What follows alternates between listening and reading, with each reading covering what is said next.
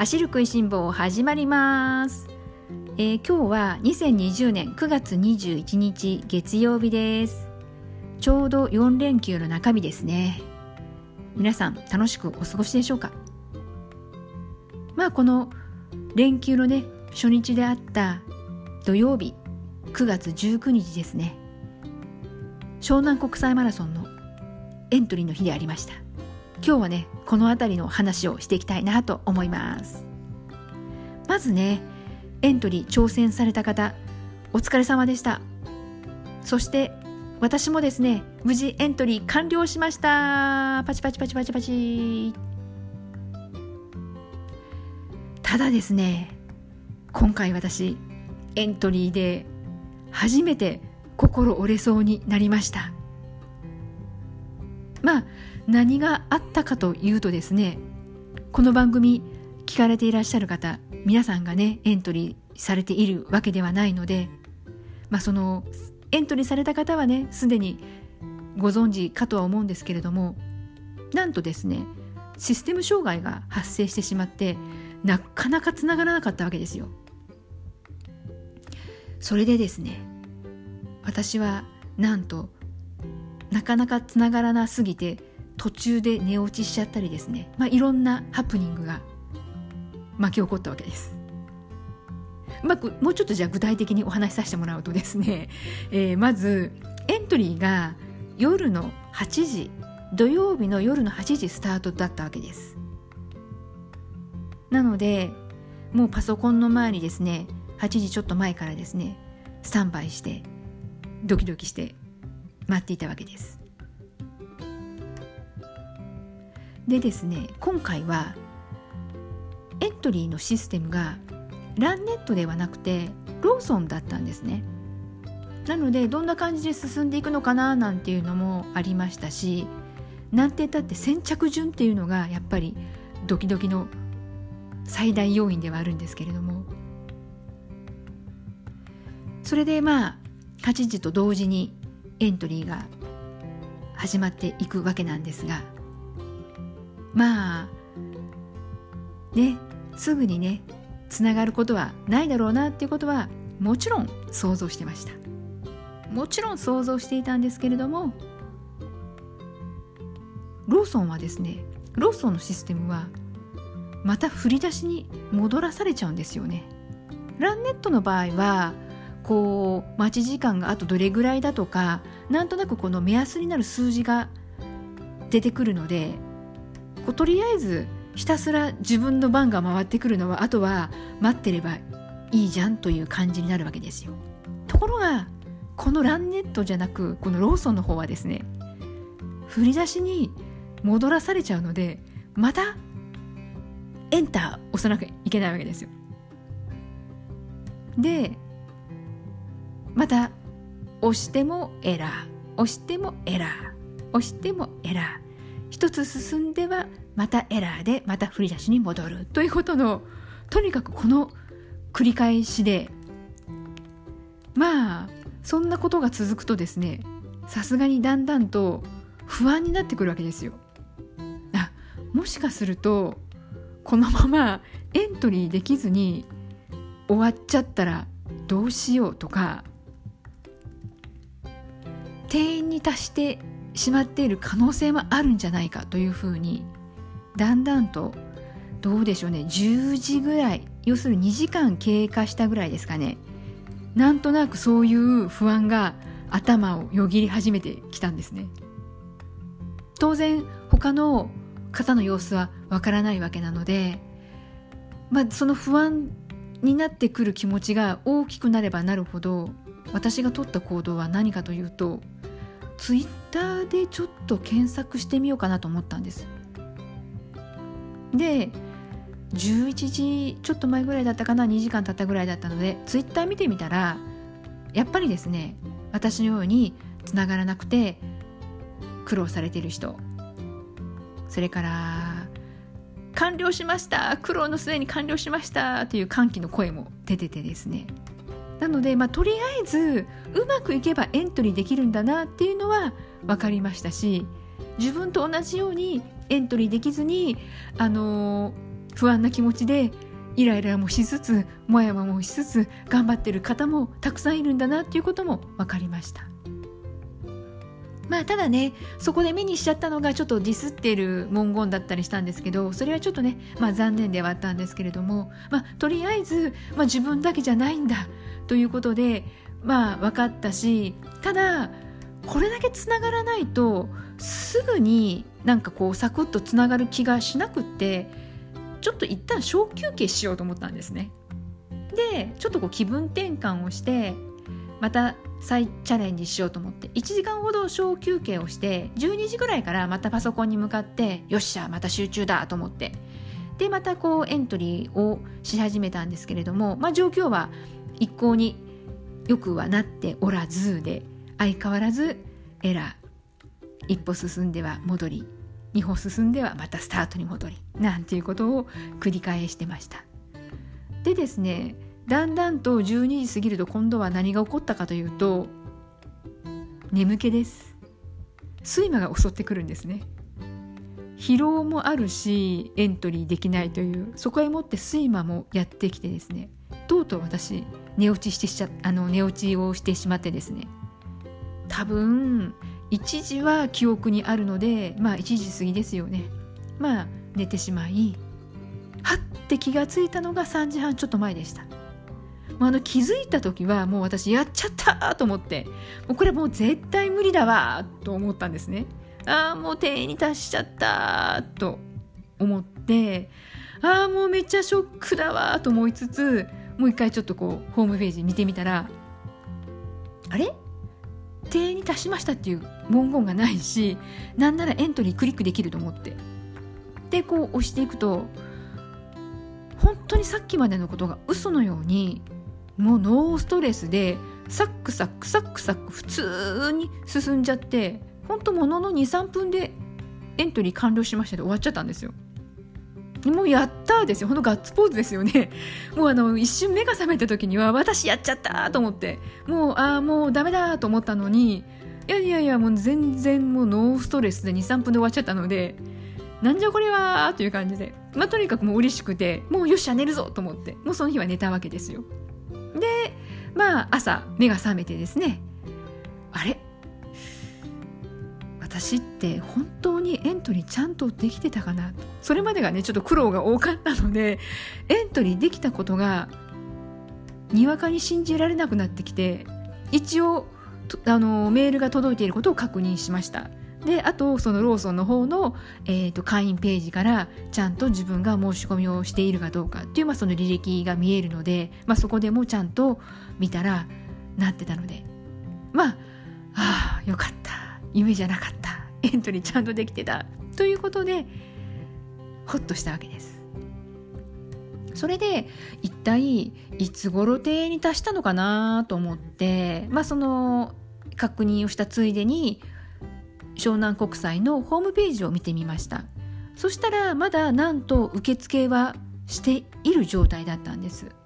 それが朝8時ぐらいだったかななんですけれども。でまあそのホームページの方にはやはり昨日のそのシステム障害が起こっていたという、まあ、状況の説明と、まあ、お詫びの文章が載っていました、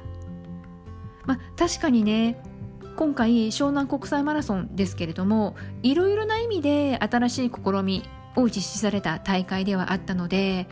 なのでまああのトラブルだとかいろいろ想定外のことが起こるかもしれないということはまあ心のどこかで思ってはいたんですけれどもただまあそのねどの範囲を想定していたかっていうとここまでね時間がかかるということは正直想定をしていなかったので本当にあの最初エントリーが開始された直後ですけれども1時間2時間ぐらいのその辺のタイミングかな？あの辺りが一番こう不安だしえなんでつながらないんだろうっていうもうつながらないのが自分だけじゃないかと思えるぐらい不安とイライラがこう募ってきましたね。うん、なのでまあそこで思ったことはですね結局のところ今回このエントリーするにあたってランナーの皆さんへということでいろいろなこの大会を運営するにあたってのうんランナーが承諾しなくてはいけないことであったりだとか説明であったり、まあ、詳しく書かれているので、まあ、そういったこと全てを理解した上でエントリーに挑んだわけなんですけれども。でもそれでもこうやって想定外のことが起こるとイライラしちゃったりとか不安になった気持ちがこう巻き起こったわけですよ。なのでああなんかこうやっぱ気持ちのゆとりって大事だなと改めて本当思いましたなのであのー、今回はねたまたまエントリーの段階の話だったわけですけれども大会の当日となるとやはりそのコロナの感染症予防の対策のことであったりそれから給水お水のことですよね。特に今回ゴミを出さない大会にしようねっていうところがもう一番の大きな世界で初めての試みということなので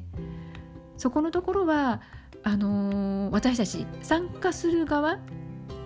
走る市民ランナーである私たち一人一人がこう協力するよ。それから、うん、協力するというよりはもう一緒に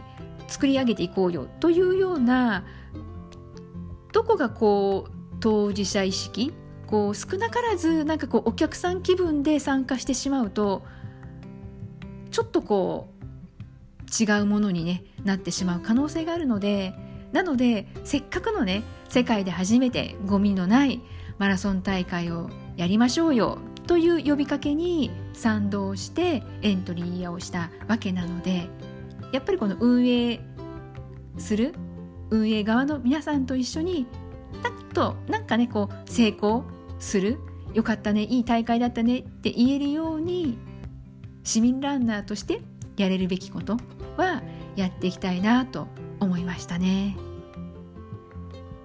それでじゃあ市民ランナーとしてやれることって何かなと思った時に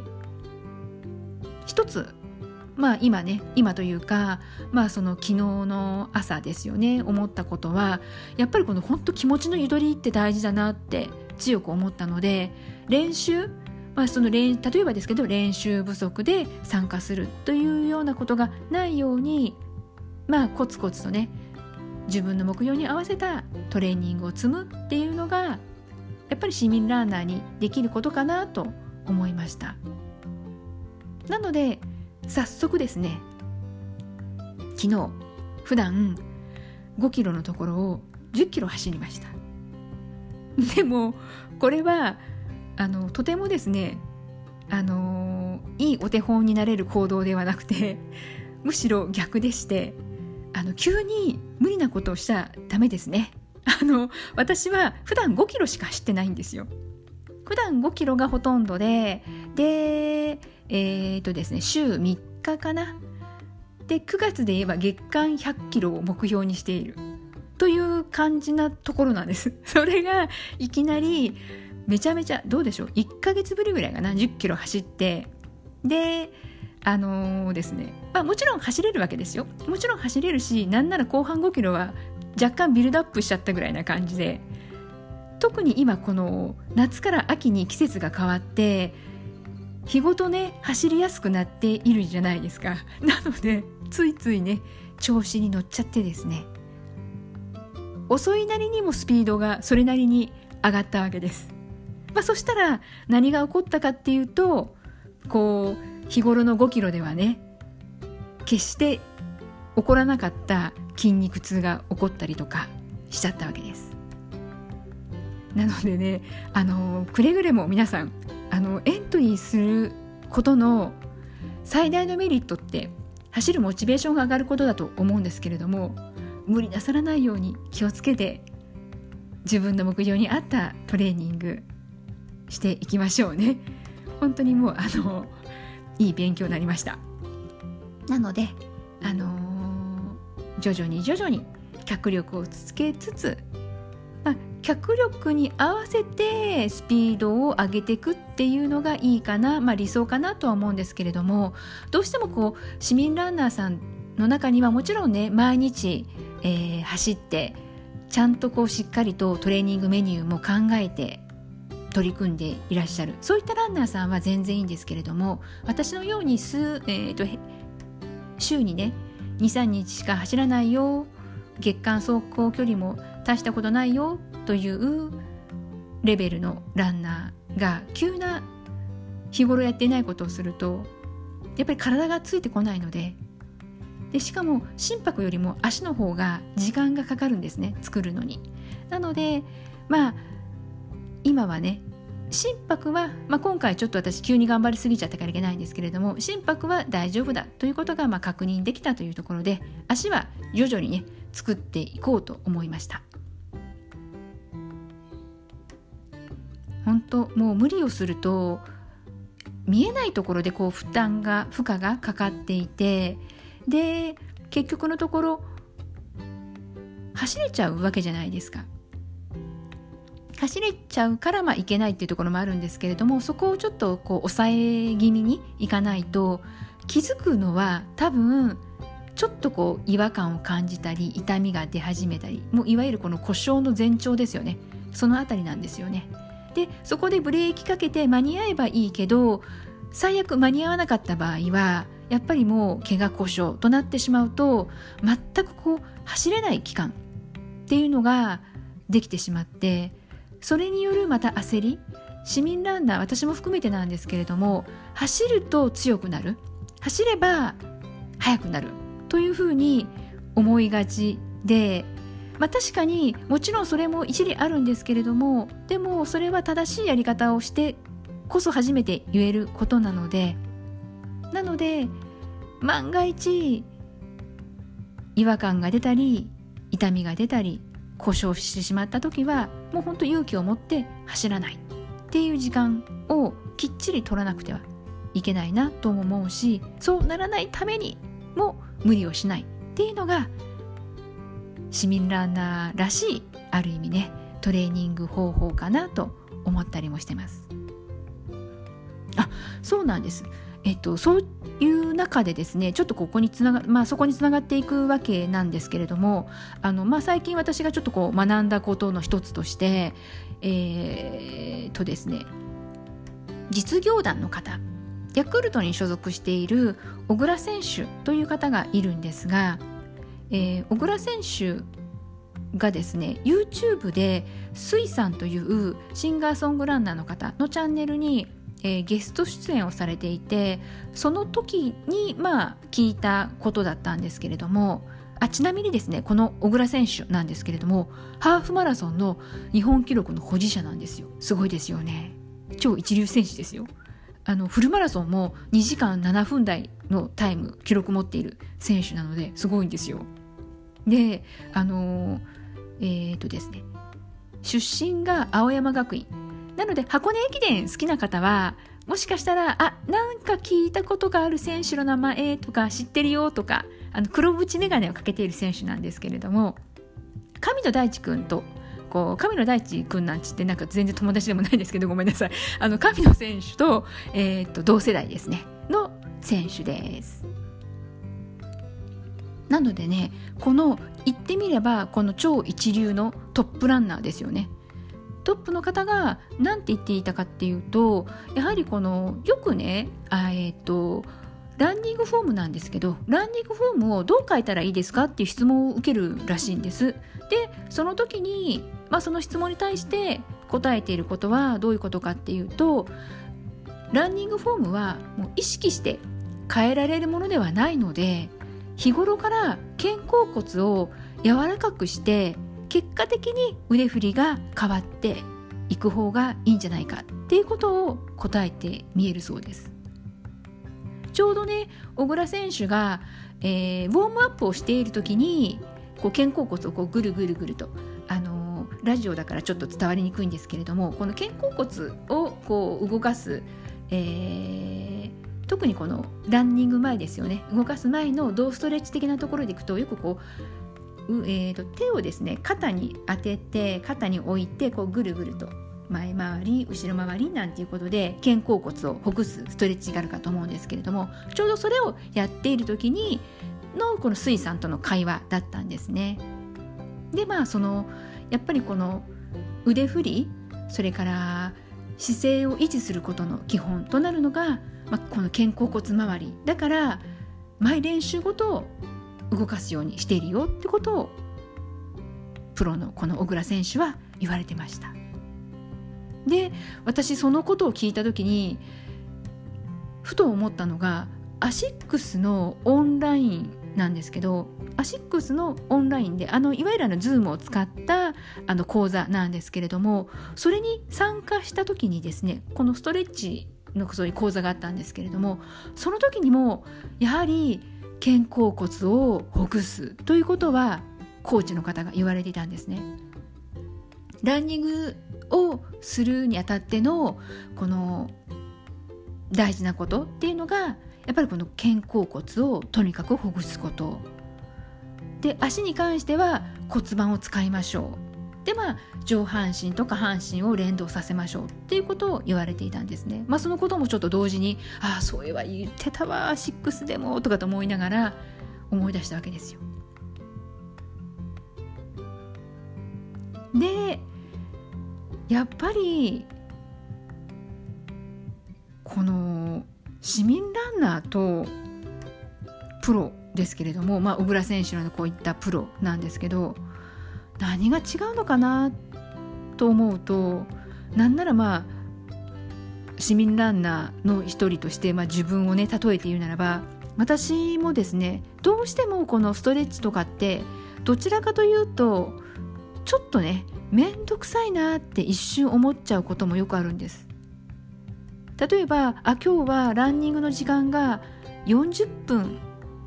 あるかなないかなぐらいな感じで何時までには戻ってきたいというようなこういう時間に縛られている中だとなんならストレッチの時間を短くして走る距離を伸ばしたいって思いがちなんですね。でもそれって本当は良くないことでやっぱりそういうランニングのコーチとかは走る距離を短くしてでも準備運動と生理運動は大事だからそっちに時間を費やした方がいいですよっていうことも聞いたことがあるんですよ。でもついついね一人になってしまうとその時はああそうだなそうだなと思ってストレッチ大事と思いながら動作もしっかり覚えようと思ってしっかり取り組むんですけどどうしても普段の一人になってしまうと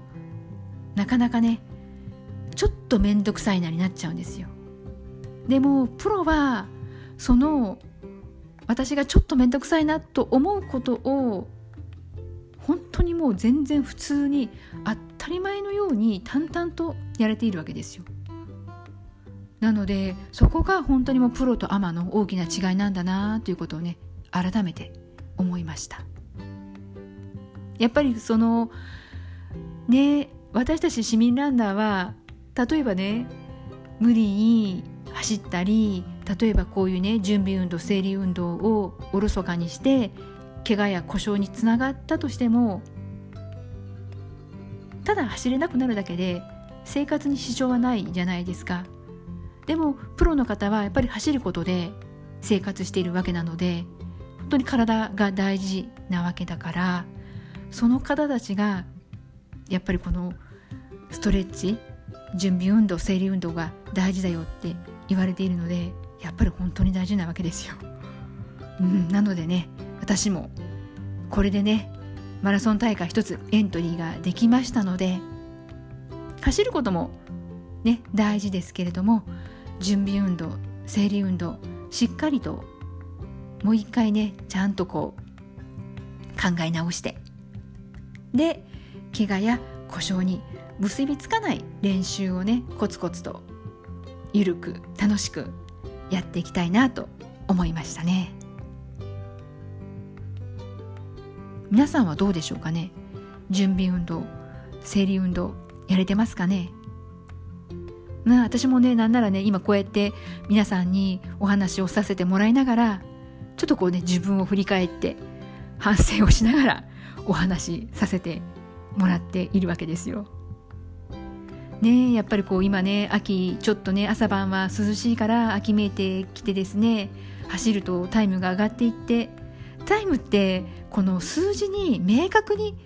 現れる結果がこう目で確認できるっていうところがもうダイレクトにこう嬉しいじゃないですか。ね、それに比べて、まあ、この準備運動生理運動もそうだし例えばこう体幹トレーニングもそうなんですけれどもどうしてもこう結果がなかなかね目に見えにくいものだし今日の努力が明日成果として現れるというものではないのでそこがね難しいところでねもう特に大会トレーニングとかもなかなか結構ね地味なのもあるじゃないですか。えこれ聞いてるのかな？みたいなこととか。ねそうやってまあ地味なトレーニングも多いんですけれどもでもその地味さゆえに続けていると成果が現れてくるので、まあ、それを信じて自分を信じて焦らずゆっくり取り組んでいきたいなと思ってます。まあねこういったわけで、えー、ね、私も市民ランナーの一人としてこれを聞いてくださっている市民ランナーの皆さんにねちょっとこうランニングを続けるためのヒントになるようなねそれからまあきっかけになるようなお話がねこれからもできたらいいなと思ってますしまた新しいこと何か知ったり見たり聞いたりしたらここでねご紹介させてもらいたいなと思ってます。では今日もですね最後までお付き合いくださってありがとうございました。ではではまたね